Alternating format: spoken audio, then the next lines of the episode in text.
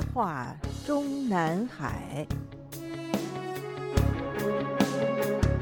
各位听众好，欢迎收听自由亚洲电台的《夜话中南海》栏目，我是节目撰稿人和播讲人高鑫。我们今天所要播讲文章的题目是待提拔为副国级的习近平政治宠臣。我们在本专栏的上期节目中向听众们介绍了，今年三月底，英勇被宣布不再担任湖北省委书记之后，既没有在今年六月召开的湖北省党代会上被安排当选二十大代表，他离开湖北进京后的第一个工作单位全国人大也没有安排他在中央和国家机关系统里进入二十大代表名单。但是这并不意味着他不能当选二十大中央委员。依照惯例，一般都是十至十一月份召开的中共全国党代会的召开的当年四至六月，全国各地及中央机关和军方的党代表名单即陆续出炉，而两委及中央委员会和中央纪律检查委员会候选人的所谓预备人选建议名单，是要在九月份召开的政治局会议上才审议通过的。十九大的召开时间是二零一七年十月十八至十月二十四日。按照中共相关媒体在五年前的中共十九大闭幕之后的追踪报道，此前的二零一七年九月二十五日，中央政治局常委会研究提出两委候选人预备人选建议名单。九月二十九日，习近平主持召开中央政治局会议，审议通过了两委候选人预备人选建议名单，并决定提交党的第十九次全国代表大会选举。以此类推。也许二十大的两委候选人预备人选建议名单的被审议通过的时间，还不是在今天刚刚开过的截止目前的最新一次政治局会议上，而是要等到本月底，或者说下月上旬的十九届七中全会召开的前几天的政治局会议上。而这个名单上是否还会包括现任十九届中央政治局常委中的李克强、汪洋、王沪宁、赵乐际、韩正五人中的哪一个或者哪几个，将是我们后几期节目的内容之一。本次节目中继续讨论的英勇，毫无疑问是要被包括其中的。而在今年三月底即已经被宣布因年龄原因不再担任湖北省委书记，次月其又被宣布出任全国人大下设的。专门委员会的虚拟布职，继而又连个二十大的党代表都没有被安排之后。无论党内党外、国内国外，人人都确信已经退居二线的英勇，今却又赶在二十大召开前夜被匆匆宣布为最高检察院党组副书记、副检察长一级大法官，并明确宣布排名在已经担任了两年时间的第一副检察长童建明之前。一个很明显的目的，就是要提醒全党，特别是要提醒所有的二十大党代表们，英勇必须在二十大上连任中央委员。自中共政权一九九五年《中华人民共和国检察官法》确立了检察官等级制度之后，在英勇之前按时间顺序先后产生的一级大检察官胡泽军、邱学祥、李小明、童建明、程东方等五人中，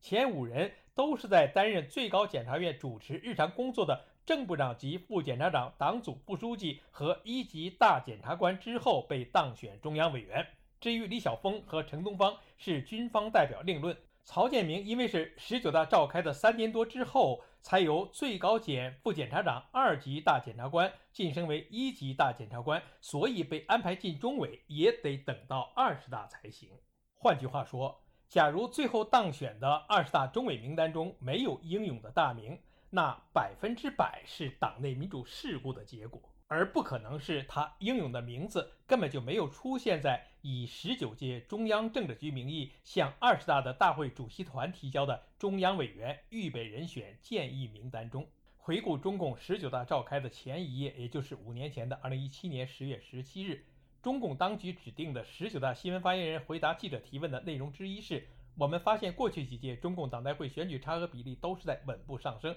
包括十六大的时候，中央委员的差额比例是百分之五点一；十七大是百分之八点三；十八大是百分之九点三。请问这次十九大的中央委员、候补中央委员和中纪委委员的选举差额比例会是多少？您如何评价这个数据？回答是：中共党章规定，党的全国代表大会实行差额选举。按照这一规定，十九届中央委员会和候补中央委员会的选举实行差额选举，具体差额比例、选举程序将由大会主席团表决通过的选举办法作出具体规定。日后，中共新华社奉命对外宣布说，十九届两委预选差额比例均多于百分之八。至于下月召开的二十大上，肯定是要继续仿效的中央委员和中央候补委员的选举整个过程。简单归纳一下，就是大会先产生一个主席团，主席团把十八届中央政治局提出的十九届中央政治局委员会的委员、候补委员和中央纪律检查委员会委员候选人预备人选建议名单进行认真酝酿之后予以通过。接下来的一步是大会主席团名义将这份名单下发给各代表团酝酿，酝酿完之后便进入所谓的预选流程。这个所谓的预选不是在全体大会上，而是由各代表团分别进行。当时十九大各代表团接到的指令就是先从二百二十四名中央委员会候选人预备人选名单中差额掉二十人。那么代表们应该把其中的哪二十个人差额掉呢？这个所谓的酝酿的过程，事实上就是由本身就是大会主席团成员之一的。各代表团的负责人向本团党代表们答疑解惑的过程。正常情况下，名单上的在任而且肯定是要连任的党和国家领导人，自然不应该被差额掉。已经在任的地方省一级党政一把手、中央和国家机关部委的正职领导人，也不应该被差额掉。于是，名单上的一些大型国企的负责人，自然就成了垫背的了。与此同时，党代表们可能也会疑惑，为什么？个别地方省级的党政副职或者中央和国家机关的，并没有被宣布为正部长级的副职领导人的名字，也会名列中央委员候选人名单上。于是，代表团负责人就会做出具体的解释。比如，十九大召开时，当时的公安部长暂时还是准备进入十九届中央政治局，并接任中央政法委书记职务的郭声琨，其手下的三名时任副部长。傅政华、黄明以及王小红均名列中委候选人名单，而且其中的在整个部领导班子中排名第四，在所有七名副部长中排名第三的王小红，当时还身兼北京市副市长和市公安局局长，仍然还是部省部级待遇。据我们日后听说过的消息，在十九届中委预选过程中，无论是中央和国家机关代表团，还是地方的代表团里，在酝酿过程中。都对这一安排，特别是对其中的副部级待遇的王小红提出质疑，而各代表团负责人的统一回答口径就是：已经是正部长级的傅政华和黄明都是拟任其他国家行政机关正职负责人，王小红则是拟接替傅政华的公安部常务副部长位置。于是，王小红和傅政华、黄明一起都顺利通过了预选。而预选完了之后，大会主席团就会把各代表团的预选结果汇总、酝酿之后，出台一份中央委员、候补中央委员、中纪委委员候选人名单，而这份名单就已经是等额而不是差额了。接下来便是召开全体大会，进行所谓的正式选举，而这个正式选举就已经是百分之百的民主过场了。回顾完十九大中委的产生过程后。我们不妨想象一下，下个月进行的二十大中委的产生过程中的某一幕，那就是如果会有好事的党代表在自己代表团里酝酿过程中发问：为什么最高检察院会有两名副职领导人英勇和童建明同时进入中央委员会候选人名单，而最高法院则只有一名副院长贺荣在名单里？代表团负责人的回答。要么是英勇是下届最高检察长的候选人，要么是英勇拟任其他副国级职务，比如中央政治局委员兼中央政法委书记。而假设英勇没有被在二十大之后安排为最高检察院一把手继任人，而是另谋高就，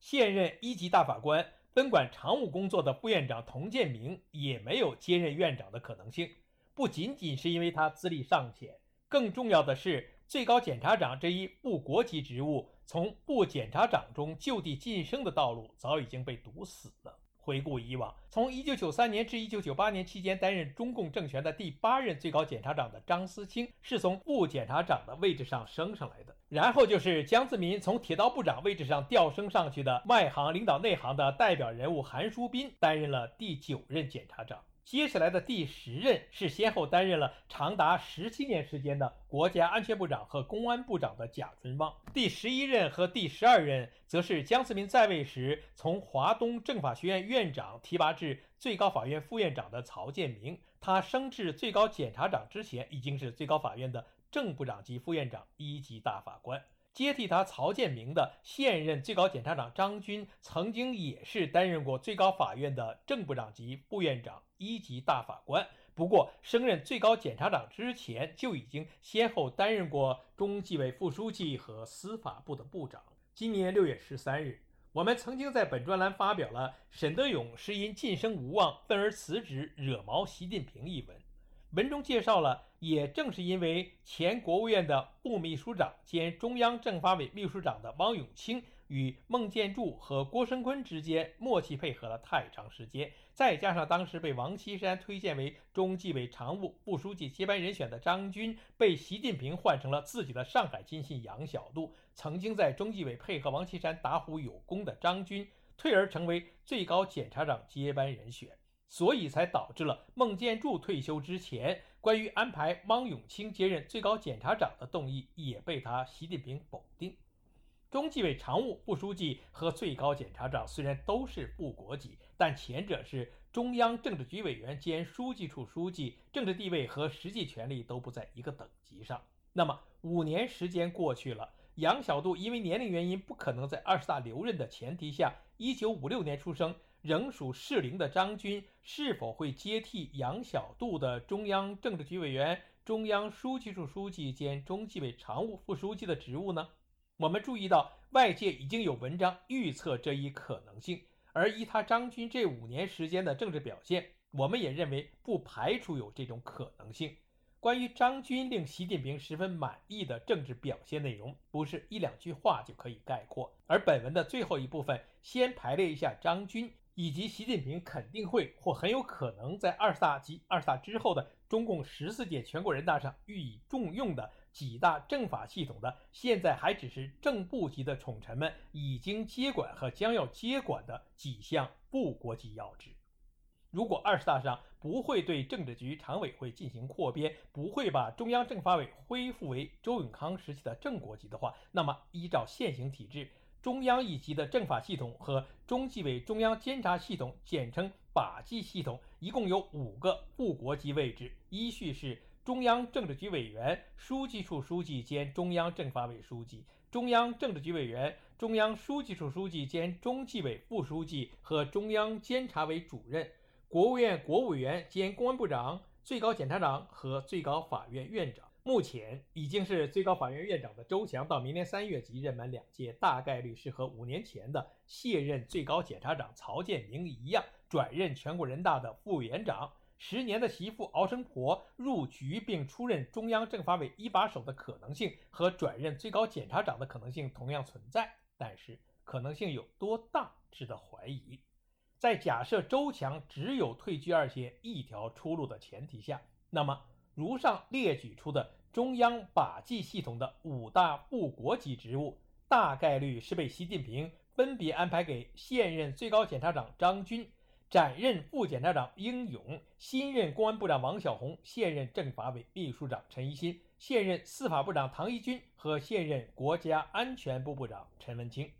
如果单纯是从政治犒赏的角度出发，为了腾出更多部国级位置，提拔自己的正部级政治亲信，那么张军既然已经是副国级了，何不打发他到全国人大或者全国政协，即可多腾出一个副国级的实权职位，让多一位宠臣受贿。在此前提下，如上法纪系统的五大部国级要职正好够分，排排坐吃果果，人人有份。听众朋友们好。我们今天的夜话中南海节目就播讲到这里，谢谢各位收听，我们下次节目再会。